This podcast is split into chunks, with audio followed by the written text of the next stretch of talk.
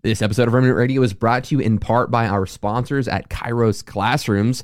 Have you ever thought about learning a biblical language as a supplemental tool in your biblical studies?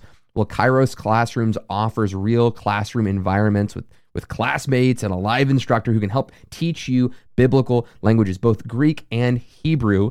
You need to check out Kairos Classrooms today. Uh, the price for a single semester is crazy affordable for anyone, so check out the links in the description and use promo code REMNANT to get 10% off Kairos Classrooms. Check out Kairos Classrooms today. Discount code R E M N A N T REMNANT to get 10% off your semester.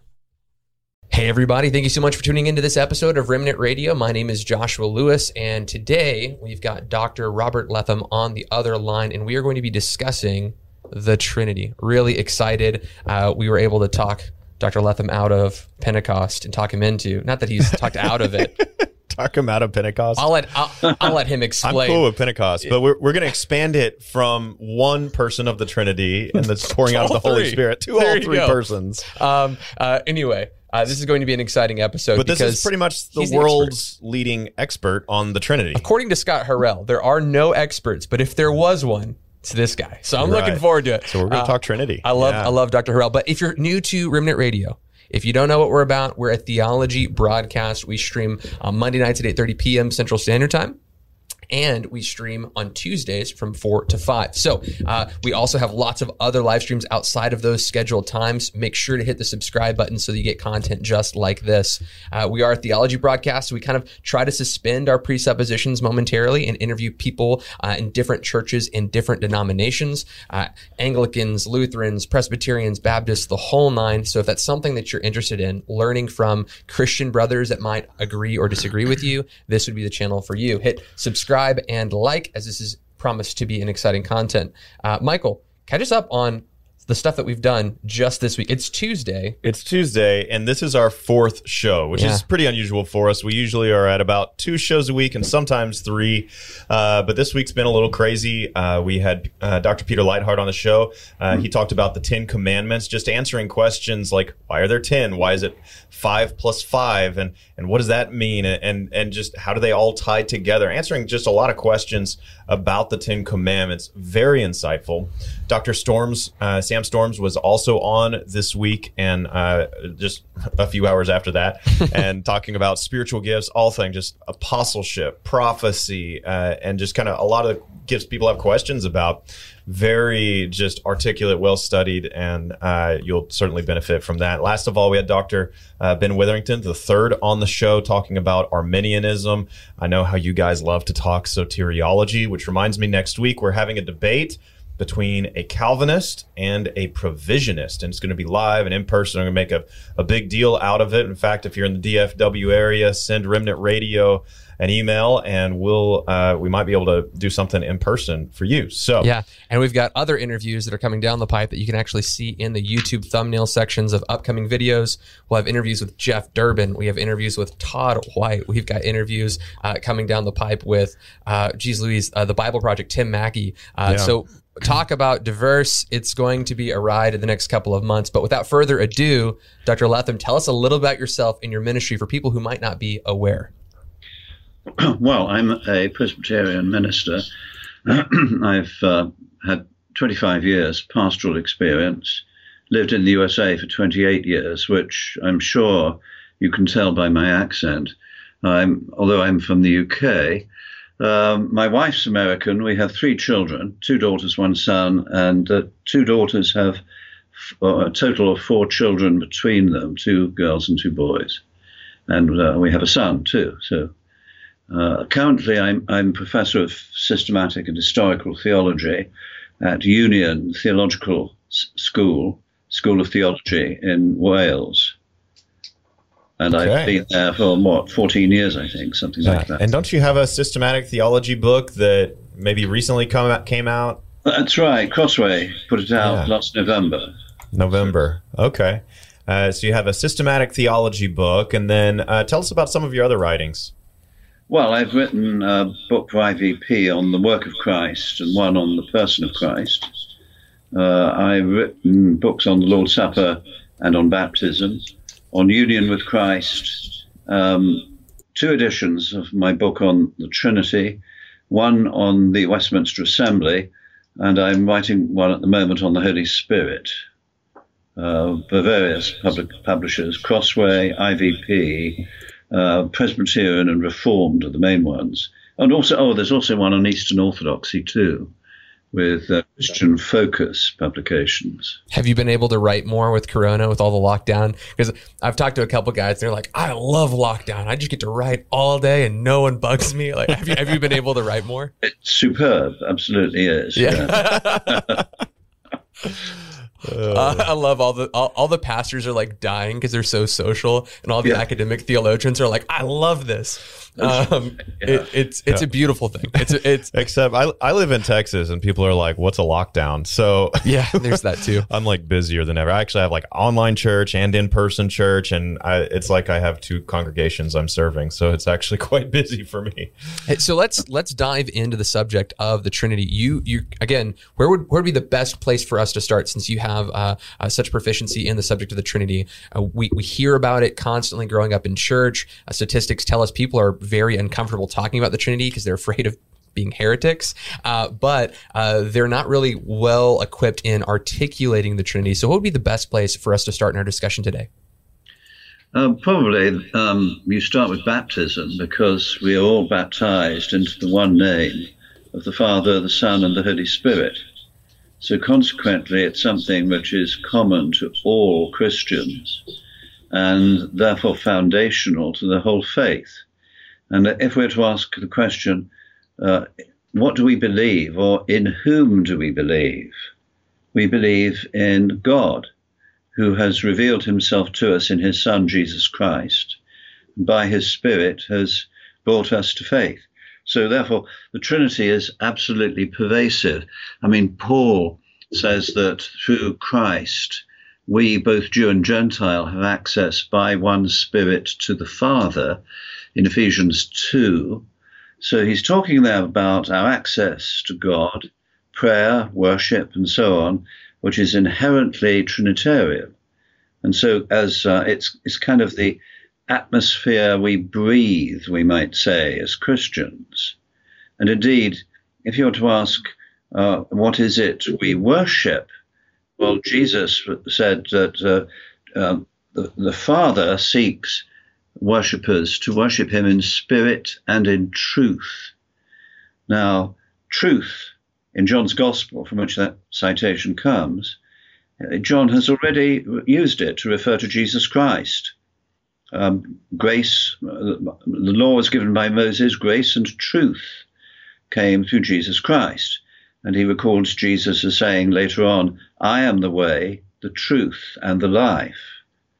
And every reference, I would suggest, bar just two or three in, in the Gospel of John, to uh, pneuma, which means spirit, is to the Holy Spirit. So, in fact, Jesus is saying that the Father seeks people to worship him in the Holy Spirit and in his Son Jesus Christ, the truth. Uh, so worship is inherently Trinitarian. So, yeah, it, it's difficult, it's dangerous. There are many dangers on all sides, and even skilled theologians can fall into serious problems. So, yes, I, I agree that it's a, it's a matter for huge care. And for the ordinary Christian, the point is to confess it and to pray in, and worship in that light. Uh, we're not all called on to make uh, um, rarefied, uh, meta theoretical, theological statements, but we are all called to worship God. Um, I think that's good. So, it, as you're discussing, like, you know, even very skilled theologians can err significantly in this. And I know that the early church that, uh, that as the creeds began to come out, excuse me, I got to clear my throat here. Uh, I wonder if you could just talk us through the development of those creeds and, or, or really those creeds and how they, uh, how they came about, the Nicene Creed, yep. the Chalcedonian Creed, and what they helped us understand uh, or what they uh, sort of confirm for us about the Trinity. Yeah. Yeah, well, in the in the first few centuries of the Christian Church, there were two major problems which faced it, and indeed still do to a great extent. One was simply to affirm that God's revelation in human history as the Father, the Son, and the Holy Spirit were in fact simply three ways, three modes, three forms in which the one God made himself known, and that they therefore did not represent who God is eternally. Uh, they were simply like roles which an actor would take on at different times and different places. Now, that was known as modalism. Now, the problem with that, of course, is that if that were true, then God's revelation in human history would not represent who he eternally is, and therefore we would not have the true knowledge of God. On the other hand, uh, there was the idea that somehow, uh, the, while the Father, Son, and Holy Spirit are distinct, nevertheless the Son and the Spirit are somehow less in uh, being and in, in status than the Father. And if you really mm-hmm. want to talk, to know who God is, he is he is one uh, sort of unitary being, with the Son and the Holy Spirit dis, dif, distinct, or as one notorious figure Arius in the early fourth century maintained, different beings. Now that was called subordinationism, and so the church, when these ideas were, were brought about, realized that if either of them were true, we would not have a true knowledge of God, and indeed we could not be saved. Salvation mm. requires Jesus Christ to be one with God. And indeed, it's, uh, the Holy Spirit, who grants us faith and unites us to Christ, they argued, must be God in order to do so. If either the Son or the Holy Spirit were less than God, Jesus could not say, to, uh, for example, in the Gospel of John to Philip, He who has seen me has seen the Father. Uh, mm-hmm. Uh, it would not only put a question mark over the identity of God, but it would undermine the gospel. So the church had to, to confront that, and it did so. I mentioned Arius, who was uh, who effectively held that the Son was created, and of course mm-hmm. so too was the Holy Spirit. Uh, it took a lot of a real tussle, several decades to finally to work things out. And, and, and one of the problems was to be able to articulate how it is to be understood that God is one and indivisible, while simultaneously being in three distinct, um, how, I would use the word mode, modes of subsistence, which really means three distinct personal um, realities, uh, which are distinct eternally, but yet one in being. Excellent. So as I'm as, I'm, I'm hearing you and I'm, I'm listening to uh, kind of how you're articulating the Trinity, and then the back uh, drop of some of our our former episodes. Just recently, we've done episodes on Chalcedon. We've done episodes on or Chalcedon. I always always pronounce. I prefer the ch- anyway. Uh, and then the uh, the the Nicene Creed we've discussed uh, with Dr. Scott Harrower, eternal subordinationism, and in that interview we talk about the difference between uh, what is historically subordinationism and the functional subordination of the Son, and how those are two separate doctrines. Uh, when we talk about heresy, for those who are watching and they're like, "Well, this sounds like something that happened." Happened a really long time ago. Y'all keep talking about the stuff that happened in the, the second, the third, the fourth century, uh, but but how is this relevant today? Can, can, you unpack today for us what would be modern modalism or modern Arianism and how that begins to resurface and why it's really important that we be aware of the Trinitarian doctrines? Mm-hmm. Well, perhaps subordinate. Um, yeah, um, put it this way: um, somebody comes knocking at your door. There's two of them together they probably have briefcases and you get to talk and you realize they're Jehovah's Witnesses. Well, Jehovah's Witnesses are an extreme form of Arianism. and they, of course, they emerged in, uh, I think it was Pennsylvania, wasn't it, in the 19th century? They they wanted to base everything which they uh, believed and taught on the Bible only, and rejected the, the, the teachings, the councils of the early church. But they've actually revived a rather extreme form of Arianism. Um, so these things are alive, unfortunately, and well, and they resurface very much from time to time. Now, on the popular level of the uh, man or woman in, in, in, the church, in the pew, if you have still have pews, um, often people tend to be practical modalists by the fact that precisely because of the fear which they have, which you mentioned earlier, about getting into very deep waters over, over the Trinity, they simply talk about God or the Lord, but without any coherent um, grasp of exactly what this may mean. Um, now, I think those are those are a couple of examples of how that that, that problem can in fact arise. I mean, it, it, it surfaces from time to time down through the history of the church. And, and these teachings, these kind of resurfacing, um, help us understand. Because again, we, we, we see the church saying uh, modalism is an incorrect articulation, Arianism is an incorrect articulation. But in saying that, they go beyond saying this is incorrect or this is bad. They label it as heresy. Yeah. Um, they say it's an us and them. This is they're not a part of the Christian faith because they get this wrong. Can you unpack for us why those who would hold an Arian position or a modalistic position that these individuals would actually be considered not Christian? Yes. Well, it, it raises the distinction between error and heresy. Error means simply being wrong on a particular point. So, for example, the question should infant children of believers be baptized? Now, you either say they should or they shouldn't, and it's difficult to see how both could be correct simultaneously. There's issues such as that, where obviously one side may well be correct and the other's not, but it doesn't really affect too much of Christian faith, except, of course, for your doctrine of the church and some other very practical things too. It has implications. Now, heresy is something more than error. It is an error, but it's something which, if it were true, would falsify the Christian faith. So, in other words, it is it's the difference between a virus which can debilitate you for a while, but you'll get you, you you'll probably get better over it, and one which is deadly and can kill you.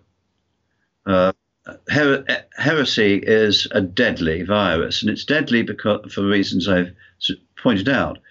Modalism, it would not be a true knowledge of God that we had because the Son and the Holy Spirit, God's revelation as such, would not be true. Because eternally, according to modalism, he'd be other than what he revealed himself to us in human history. And subordinationism, if the Son was less in status or being than God, he could not save us. Um, and similarly, the Holy Spirit would not be able to unite us to Christ. We'd have no gospel to proclaim.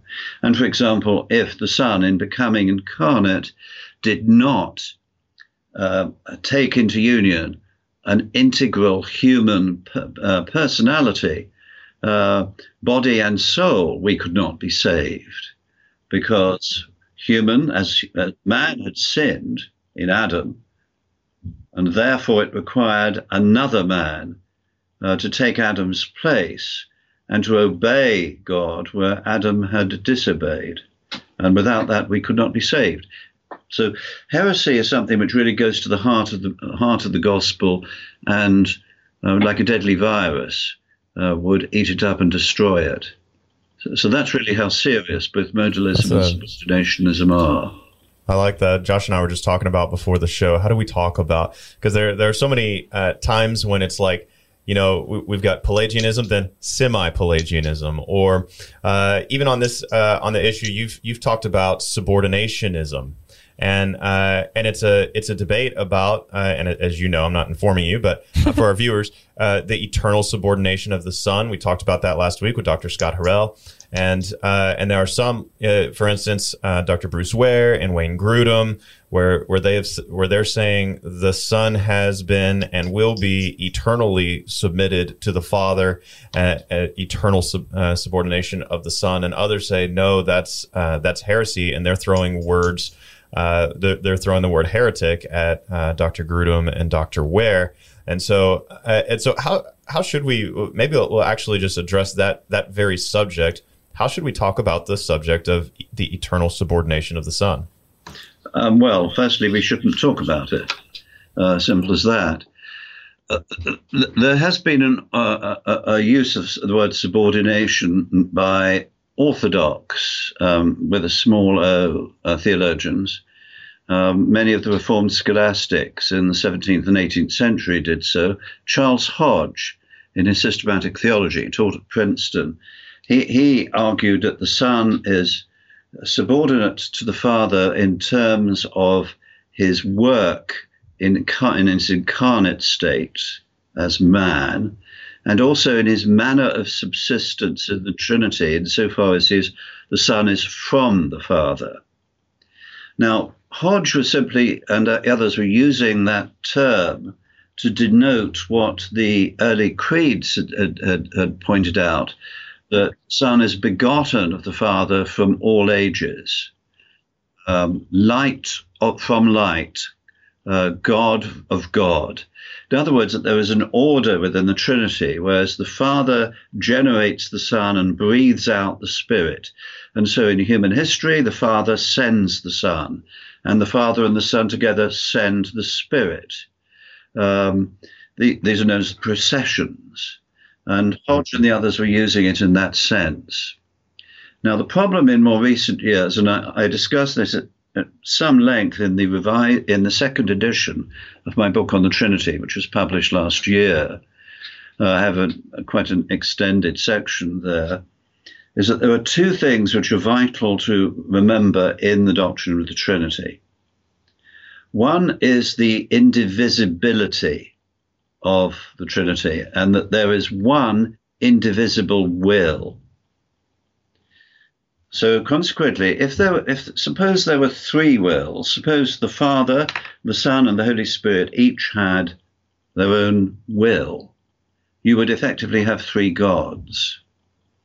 Um, the three are one in in that respect and cannot be divided. And in fact, in human history, they work together inseparably in all the works of God in creation. In the beginning, God created the heavens and the earth.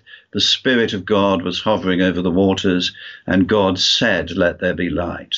You can trace that actually in many different ways in Genesis 1. But it's true in the incarnation. The Father sends the Son, conceived by the Holy Spirit. On the cross, the Son offers himself up, Hebrews 9, through the eternal Spirit to the Father. In the resurrection, uh, Paul talks about the Spirit of Him who raised Jesus our Lord from the dead. Uh, the Father raises raised Christ from the dead by the Spirit, the Son from the dead by the Spirit, and he goes on to say he will do the same to us. So the three work together inseparably because they're indivisible. So that's the one thing the indivisibility of the will. And the second is the eternal generation of the, of the Son by the Father, and indeed the spiration of the Spirit. This was integral to the Church's understanding of the doctrine of the Trinity because it was used to affirm two inseparable things. One is that the Son is of the same identical nature as the Father. I mean, the followers of Arius, you know, as you were walking down the street, they'd come up to you and they'd grab you by, um, I was going to say, the lapels of your jacket. But people don't wear jackets now, and they certainly didn't in the fourth century. But you get the idea. And, and they said, Were you a father before you begot, begat your son? And the answer is, No, of course not. I became a father at that point. And said, Well, that proves it. God was not a father before he generated the Son. Now, what the Arians were doing was arguing from human contexts and human relationships back to God. And that, of course, is operating in the wrong direction. Um, go the other way, because as Paul says, God is the fa- is the one from whom every family on earth is named. No, the, the, the Orthodox said in reply, no, you're quite wrong. You're arguing in a different direction. What the, the, generation of the Son establishes is that the Son is of the identical nature, because fathers produce sons who are of the same nature, human nature in that mm-hmm. case. So it, it was used to affirm that, and simultaneously the distinction between the Father and the Son, and in turn the Holy Spirit that the Father is not the same as the, identical to the Son, although he is of the identical being to the Son. Now, mm. I think in some recent discussions, I, I, don't, I don't, like um, throwing names around because I think the issues are the most important thing. Two things have been said which tend to transgress both those boundaries. One is that some people opposed the doctrine of the eternal generation of the Son on the grounds that they did not see it in the Bible. Now, of course, that was the self same argument the Arians had used in the fourth century. They said, We don't believe in the Trinity because it's not in the Bible. The word isn't there. Mm-hmm. Um, and then, secondly, they, some people were using, um, mm-hmm. speaking of the will of the Father and the will of the Son and the will of the Spirit. Uh, almost as if they were three dis- three different um, ontological entities. Instead of, as John Owen pointed out, that the Son, um, that, that God's indivisible will is expressed in certain ways in the Son's activity. So he can he took um, so. So, uh, so those, I think, are the problems which have arisen and have caught, been the cause of a lot of um, uh, probably misunderstanding in part, but also of um, confusion. Hmm. So, when, so we, talk we about talk the, about the uh, I hear myself coming through. And that's funny. Uh, the, when we talk about the the wills, it seems as if there are theologians who to disagree about the the wills. Uh, some would say that the will is part of the essence, and others will put the will as a person. So uh, about being to, to be a person, you have to have a will. Um, so they would say there are three wills that are in complete unity. And then your articulation is that there's actually one will that all three persons share. Um, well, that, yeah, that's not my my articulation right. my view. It's the it's the view of the United Christian Church for the last 1,600 years. Rome, Orthodoxy, and Protestantism. It affirmed that will is a function of nature rather than person. Hence, God has but one will, or you'd end up with tritheism. And therefore, Christ has two wills, uh, or he would not have a complete humanity and we could not be saved. Uh, and that when he talks about, uh, uh so in the garden, he says to the Father, Nevertheless, not my will, but yours be done. Uh, there, are two, there are two wills there working in indivisible union, one agent, one willing agent, the Son, but with distinct, um, distinct uh, but inseparable and complementary and harmonious action. So if you speak three wills in God, you're committed to one will in Christ, and the fact is then he does not have a complete humanity, and we cannot be saved, and there's no gospel. We might as well go home. Hmm. Wow. That's serious it is. No, yeah. it's that's serious. It's great, and you've you've yeah. talked about complementary. You've talked about participation. You talked about this cohesive nature. Now we could we could talk about I think the ontological trinity and the economic trinity, and, and we'll probably get there in a second. But I, would be curious. Can you could you help us understand this term, this idea, perichoresis? It's something that I've been interested in. Uh, I've been reading up a little bit on, but I'd love to hear from you exactly what is perichoresis and how does it actually flesh out in Scripture. Yeah. Well, it's a, obviously a Greek term which was used to identify the mutual indwelling of the three persons of the Trinity. In fact, it was used first in talking about the person of Christ to ask how the one indivisible person of Christ could simultaneously be human. Um, now, in terms of the Trinity, what it affirms is uh, what, it, what it, it attempts to express is this that God, as we've said, is one and indivisible. There's no separation can be made, not, not the slightest. It's one indivisible being. But yet, that one indivisible being exists in three irreducibly distinct, um, I will use the word persons, but um, qualifying it by saying that we're not to understand that in terms of human persons, because there's at the moment several million, billion on the earth, all of whom are different shapes and sizes and go their own, own different ways and are independent. Uh, these are th- three manners of subsisting, as some have argued, but person is a, is a good enough term, the best term to use. But the one indivisible being exists in these three irreducible persons, each of mm-hmm. whom is the whole God. Everything that's in God, you might say, is there in the Father everything that in, in the immensity and infinitude of God is there in the Son. Everything that is God in terms of his immensity and infinitude is there in the Holy Spirit. Each of them distinctly are the entire infinite God. And each of them together are the one infinite, infinite God. So therefore, they as one um, uh, theologian, um, Gerald Bray, wrote, they occupy the same infinite divine space. They indwell each other. Uh, they, you can't separate them, but yet they're distinct.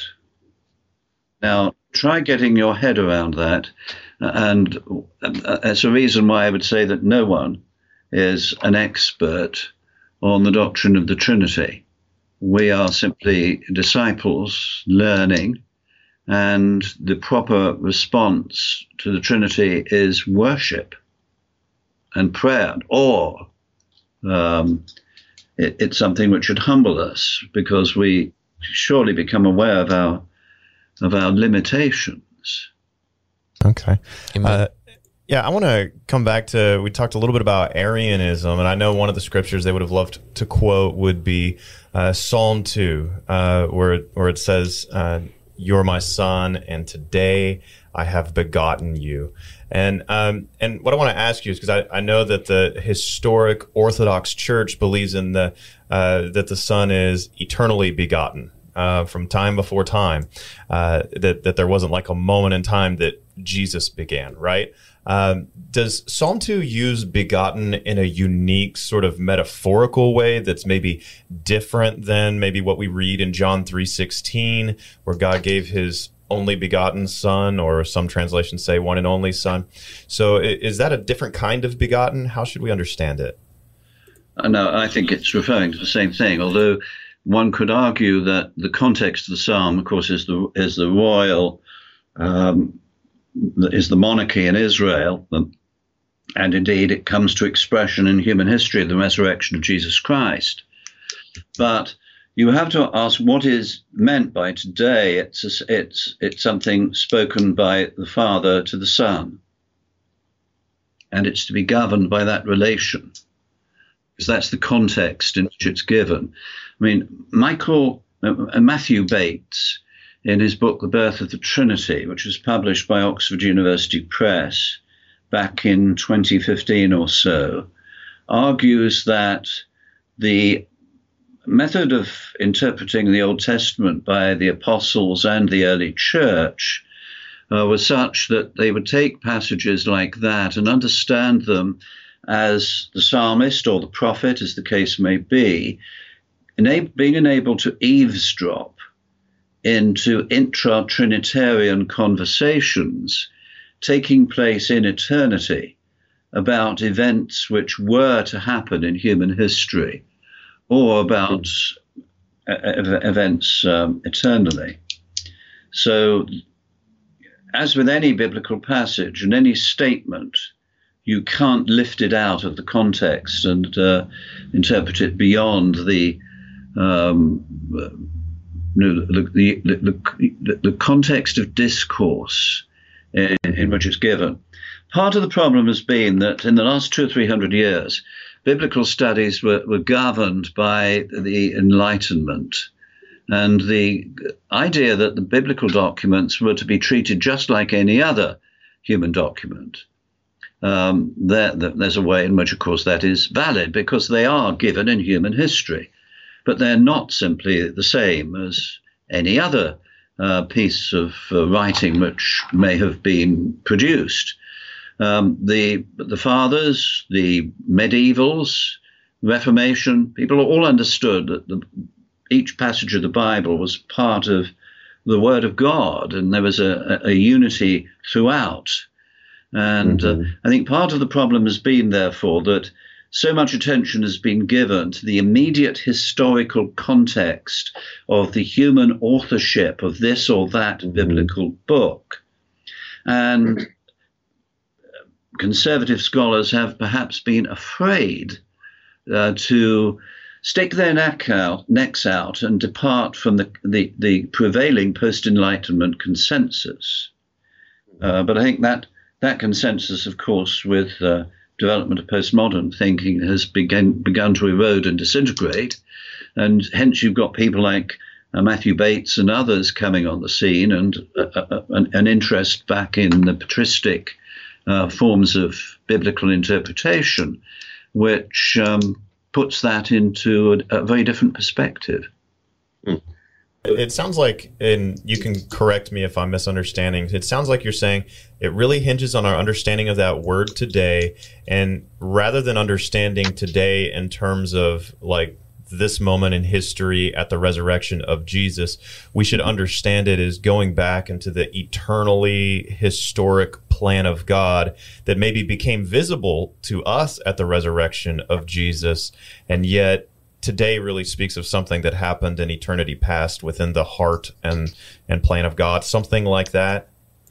Well, yes. Um, the application of that uh, passage, for example, um, by Paul, isn't it, in Acts chapter 13, verse 33, to the resurrection, has uh, not only a validity, obviously, because it was an apostolic interpretation, but the context bears an analogous similarity in the sense that the resurrection marked the entrance of the incarnate Christ, our mediator, uh, into this new sphere of being according to the Spirit, as Paul puts it um, 1 Corinthians 15 as elsewhere, and in Romans 1. He was um, he, he, he was um, declared or appointed Son of God with power since the resurrection of the dead. So the the relation which which um, there is between the Father and the Son eternally was exemplified in terms of the resurrection of the incarnate Son, our mediator, and his investiture into the new sphere of lordship and authority uh, uh, in the power of the Holy Spirit in the new aeon, which was introduced by the resurrection. When we talk about the the persons, I, I've heard some say that we can only identify the persons in scripture by the way that they relate to creation. The son dies on the cross. Certainly the father and spirit are certainly present there, but we see them taking these specific roles within kind of the economic trinity. Do you feel like, and, and the word economic just to mean for the audience watching, uh, that each person of the Trinity uh, kind of works out a specific role. They together work this out uh, in different ways, but one kind of takes a primary role. The Son dies on the cross, the Spirit empowers him to get there, that kind of thing. Uh, the Spirit's not absent from the crucifixion. Uh, anyway, uh, when we talk about the roles, is that how we identify the persons, or can the persons of the Trinity be identified uh, in Scripture? ontologically? Uh, and I know that's kind of a complex question, but I'm curious what your thoughts are. Yes, well, if that was if that were the case, if the Trinity was to be known only or even primarily through his work in cre- in creation and, and redemption, we'd be tying God to his creation. It would have enormous implications for the distinction between creator and creature. Wow, uh, profound. And moreover, as with modalism, it would undermine our knowledge of God because, in effect, there would be a huge question mark over whether God, we had a true knowledge of who God is, because his work in creation might not necessarily be uh, revelatory of his eternal existence a role kind of as a word I thoroughly dislike and uh, in that context, and it was never used until probably in the, sometime in the last generation. It, it implies something other than the particular role bearer actually is, like an actor. An actor takes on a role as a villain, but in the next movie, he's a good guy. Uh, in one movie, he's um, he, you know, he's a, a, king or an emperor, and the other he's a vagabond. Um, the, what he does is not entirely, it's not representative of who he is, and in fact, it, it, it almost self-evidently isn't either. The, there is something about that that that word which conveys the idea of unreality, and uh, it, it, it's not a very helpful term in, when applied to the Trinity. But um, even if you used a different word, then it would have the same, I think, potential damaging damage. So, uh, how would you then talk about the ontological trinity as just kind of like that follow up? How would you um, talk yeah. about the Son's work, the Spirit's work, and yeah, the Father's by, work? And just for our audience, what do you mean yeah. by ontological? The oh, essence and being. I meant, of, I meant economic. If I said oh, ontological, you did say econ- economic. Yeah. So, how do we understand the the uh, economic, the economic so the, of so for lack of a better word, function and role and outworking of the Trinity. Yeah. So if, if you would say that that our the word role falls short. Um, What's the right word? It does work. You said he, he, he, you said that no word would uh, quite facilitate it. Um, how, do, how do we then talk about it? Others, yeah. Well, economic uh, Trinity refers, of course, to the work of the Trinity in human history. So you'd be okay with role language in the economic, but not in ontological. And his revelation of himself in human history.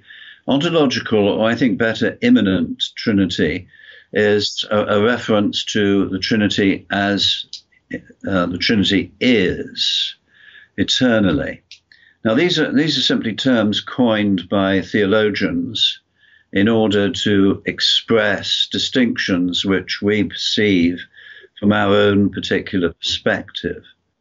Uh, there is but one Trinity, one, uh, the Father, the Son, and the Holy Spirit, one and indivisible, who is from eternity to eternity, and who brought all other entities into existence.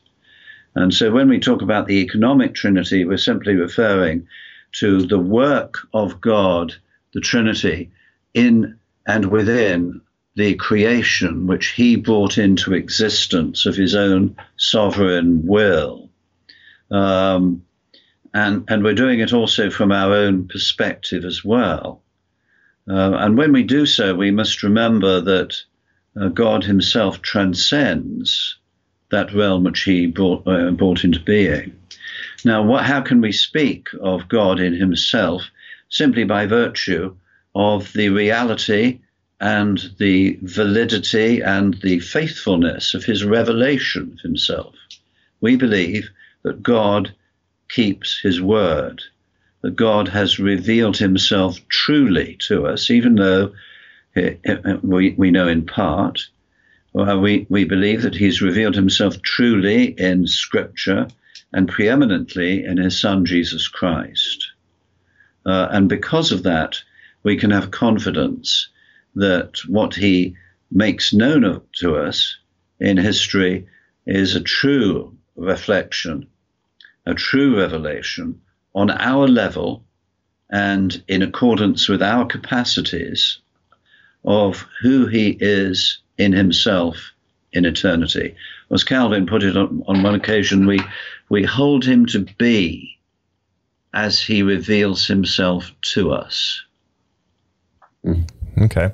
So I, I hear you using lots of language to to emphasize the unity of God, which is wonderful. I mean, that's obviously core Christian doctrine there. Uh, how and, and we're struggling with whether role or function or economic any any language tends to fall short and I and I know there's on some level this is this is just the case when you speak of the ineffable but yeah. but what if you were to just try to to simply describe what is the difference if we can use that word can we use that word between father son and holy spirit very clearly jesus says you've seen me you've seen the father I and the Father are one. Uh, and then back to the Old Testament, the Lord your God is one, depending on how you understand that. But um, uh, how one is understood. But uh, but still, the, the the point is God is one. So what is different?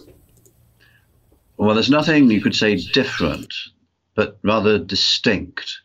I think Calvin used that term, and eternally distinct. Yeah, well, I, I always use the phrase that three words which are uh, of absolutely essential in theology, which are the key to it distinct but inseparable or indivisible.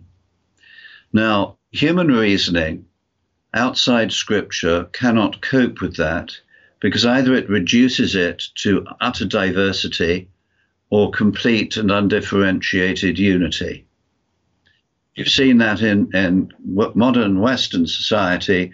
The, Reforma- the Enlightenment attempted to clamp down on, uh, on all knowledge by human reason, bringing about an undifferentiated unity. And it, it worked itself out in politics with attempts to bring about uni- unity and uniformity in so many ways, but not only with the dictatorships, but even in things like the European Union.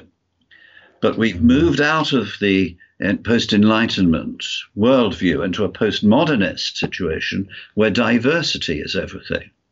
And I no need to express how that has, has taken root.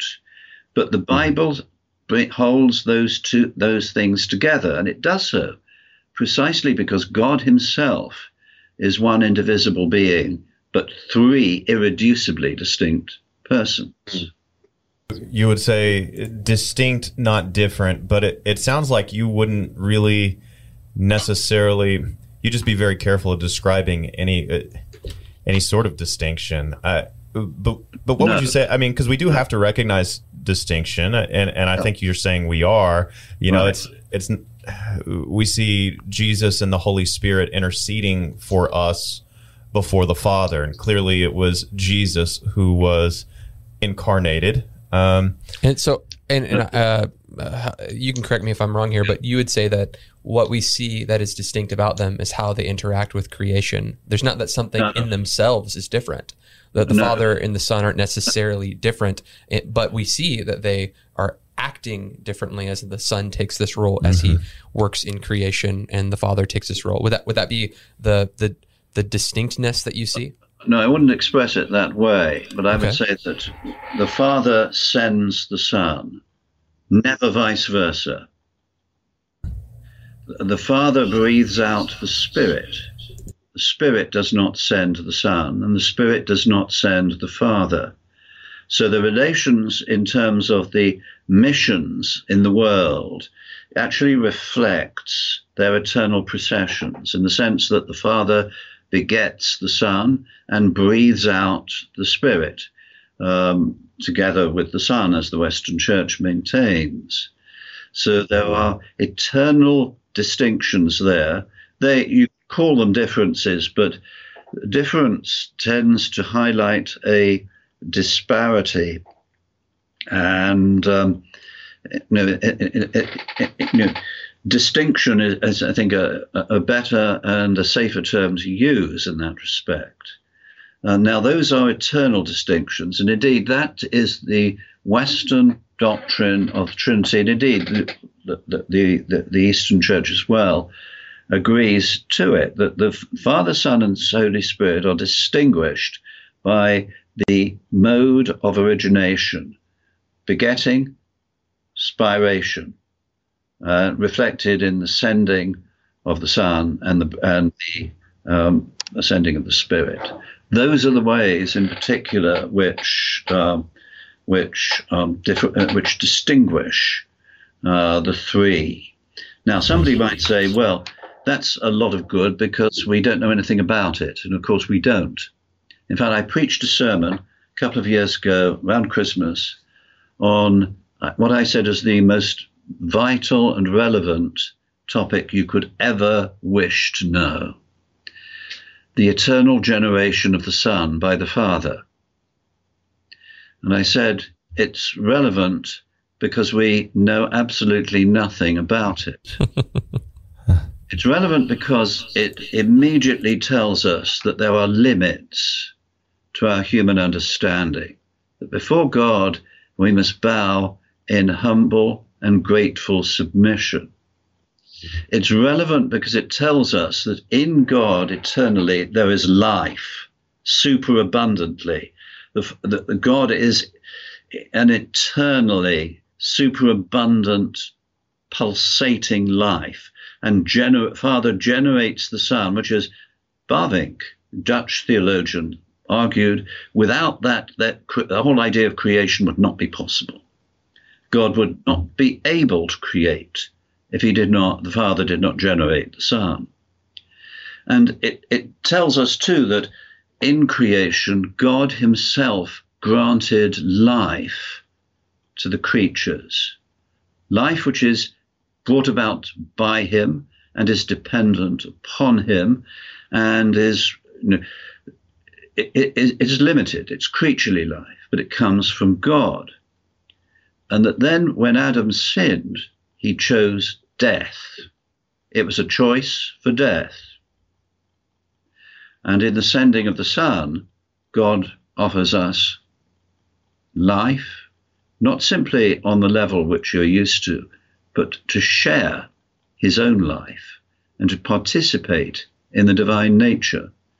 So, in that sense, the eternal generation of the Son, about which we know nothing, is in fact the most relevant thing you can possibly think about. For without it, we would not exist. So, and without it, there would be no salvation. Our so, whole life depends upon it.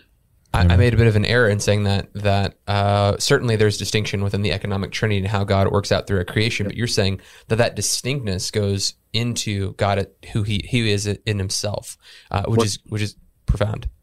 It stems from it, yes. Yeah. So when, when we talk about God in the Old Testament, um, we see uh, for sure uh, one God, but do we see those three persons appearing on the stage? Uh, I'd be really interested to, to hear your thoughts on the Trinity represented in uh, the Old Testament, kind of uh, concealed. Yeah. Yeah. Well, we do, looking back um, the, again, realizing that as we're saying, the whole of Scripture is is is is unified because it comes from God. Although the original readers of it may have had some difficulty, we don't know. But let's focus simply on Genesis 1. I mentioned that God, in the beginning, God created the heavens and the earth. The Spirit of God was hovering over the waters, and God said, Let there be light. God, the Spirit of God, and the speech of God. You then have God creating in three distinct ways. There's direct fiat. God said, Let there be light, and there was light. All he needed to do was speak, and it came to be. There's actual working. God made this, that, and the other. It's the idea of God actually as a workman working together uh, with uh, and forming things. And then there's the cooperation of the created elements. God said, Let the earth bring forth vegetation, let the earth bring forth creatures. Um, Genesis 1 is largely a, a description of the formation of the earth, creation having taken place in verse 1. But you have that threefold distinction there. Then in, in verse 26, when God uh, cre- uh, creates the human race, he says, Let us make man in our image, according to our likeness. Now, that was unprecedented in the rest of the chapter. It's self deliberation by God. There was a time when people tended to say that it's a plural of majesty. I mean, here in, in Britain, in the 19th century, Queen Victoria, on one occasion, was famous to famously reported to have said, "We are not amused." Uh, mm-hmm. Royal statement, but there are, it seems, uh, grammatical and syntactical reasons why that ha- is a weak interpretation. Some have argued that God is inviting the angels to participate in creation, but nowhere else in the Old Testament or the New are angels ever said to have been uh, participated in the creation of other entities. Um, the whole focus there is that it is a self deliberation by God in the plural, creating man as male and female, a relational being, and entailing the fact that God himself is relational. So there in that first chapter of Genesis, I think you have you have hints there. You've got things like the angel of the Lord appearing on the scene throughout the Pentateuch. You've got the statements we already quoted from Psalm 2, Psalm 110, Psalm 45, and elsewhere, where there's conversation going on with, you know, within the being of God. Um, mm-hmm. Things aren't that as clear as in the New Testament. Israel was surrounded by pagan tribes there was a whole smorgasbord of deities on offer in the ancient Near East. They were in constant danger of going off into worshipping foreign um, beings. And so the need was to ram home very, very effectively, and particularly uh, because of the, the idolatry which came upon them and the exile which followed, ram home upon them the fact that God is one and he is unrivaled. Uh, and that lesson was very well learned. But it, it's as we de- as the revelation develops, as the history of redemption goes on, that um, in order to deliver his people, God Himself appears in person in His Son, who is one with Him from eternity, and then pours out the Spirit uh, subsequent to the resurrection and ascension. So it's a progressive revelation, but mm-hmm. one in which the roots um, and, the, and really the germ of it is found right at the very beginning, in the very first chapter, even the first paragraph of the Bible. Okay, okay, uh, uh, that's that's great. That's so, great. so, I think we have time for have time one for more question uh, today, and I, and I want to. We've kind of we started on creation. You really worked through the Old Testament just now, and I and I want to look to sort of the center of human history and the cross. And specifically, I'm I'm curious how your understanding of the oneness of the Trinity affects your understanding, particularly of the doctrine of propitiation. And the reason I ask that is because the way propitiation is often characterized by its critics is you got angry father mad at his kids and jesus says no no no don't do that. You know don't hurt them hurt me instead. And the father says oh, okay that'll that'll do. And and and then people will point to they'll literally point to isaiah 53:10 and they'll say look please the father to bruise him. And so and, and so they'll uh, they'll look at, at the scripture in this way but i I have a feeling that wouldn't agree with your understanding of propitiation. So I'm curious how how you would uh, how your understanding of the oneness of the Trinity affects your understanding of propitiation. Yes, well, that view, which I agree is a commonly held one, would, would, create those tritheistic problems we mentioned earlier. No, we read in the New in the Bible, God loved the world in this way. He gave his only Son uh, that whoever believes in him should not perish. God was in Christ, reconciling the world to himself. Uh, this um, God showed forth his love in that while we were still sinners, Christ died for us. Uh, and, and, so in Ephesians, in love, he foreordained us to be adopted in sons. It's all three persons of the Trinity actively and inseparably engaged in every aspect of our redemption. So that on the cross, it was it was God Himself who took that penalty in His Son according to the flesh, in His humanity and therefore experienced human suffering, human death, human burial. So yeah, so it's it, it's not that the, the the father is unwilling and angry, and the son meekly submits and is treated mm-hmm. like a bystander to whom abuse is meted out. It's that the whole Trinity identified self with us in our human uh, predicament. And in the Son, the Son, according to his flesh, in his humanity, suffered and died. Um, and the Father and the Spirit were one with him in doing so.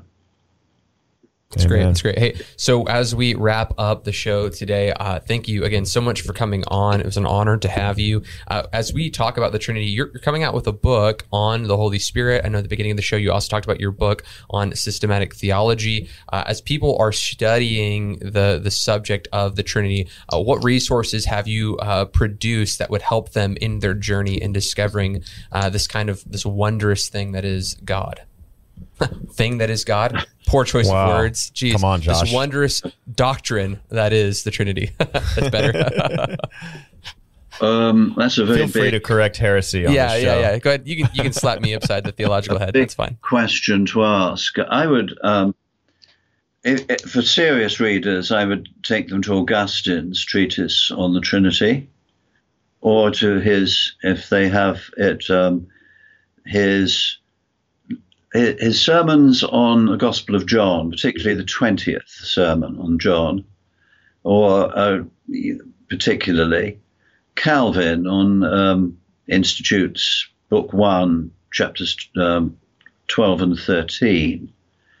Um, my colleague, on, on the lighter note um, than, than those, my colleague here, Mike Reeves, has produced book on delighting in the Trinity.